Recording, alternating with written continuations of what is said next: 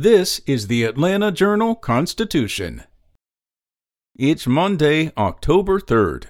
A woman was found fatally shot on the side of a Clayton County interstate Sunday afternoon, prompting a homicide investigation. The victim was found on the shoulder of I 675 near the Grant Road overpass.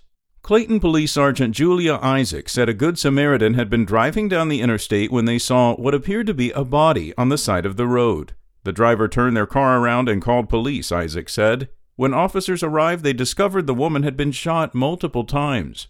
Investigators have not yet been able to identify the victim, and an investigation is ongoing. In other news, Georgia has been named the best state to do business for the eighth straight year by an economic development trade publication. Governor Brian Kemp touted the award at the opening of a new Amazon warehouse. On Friday, Kemp announced the honor at a 450,000 square foot robotics fulfillment center in Columbia County. Amazon has created about 21,000 jobs in Georgia since 2010, and the Seattle company's rapid expansion proves the state is attractive to private investors. According to the trade publication, Georgia got top scores for the cost of doing business, a cooperative and responsive state government, and a competitive labor environment, among other categories. Meanwhile, this year's AJC Decatur Book Festival, presented by Emory University, was distilled to six panels on a single day because of the COVID 19 pandemic. Saturday's event was also held in a single venue, the First Baptist Church of Decatur, as well as online. Other festivities, like a children's tent, booksellers, and food trucks, were contained to the church grounds.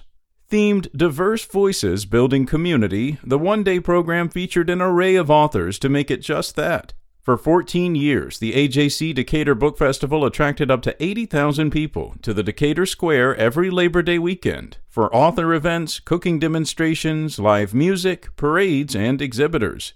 Because of the pandemic, the festival transitioned to a month long series of digital events last year.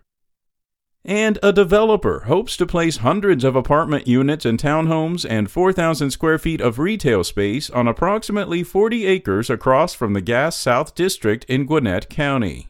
JLB Partners, a Dallas based developer, plans to construct a mixed use development with 585 apartment units at Sugarloaf Parkway.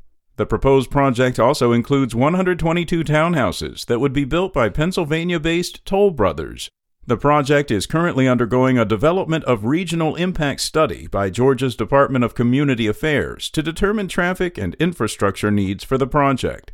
The property is zoned for residential, office, and general business use. That's all for today. Check back each weekday morning for more from the Atlanta Journal Constitution or go to ajc.com. Have a great day. Spoken Layer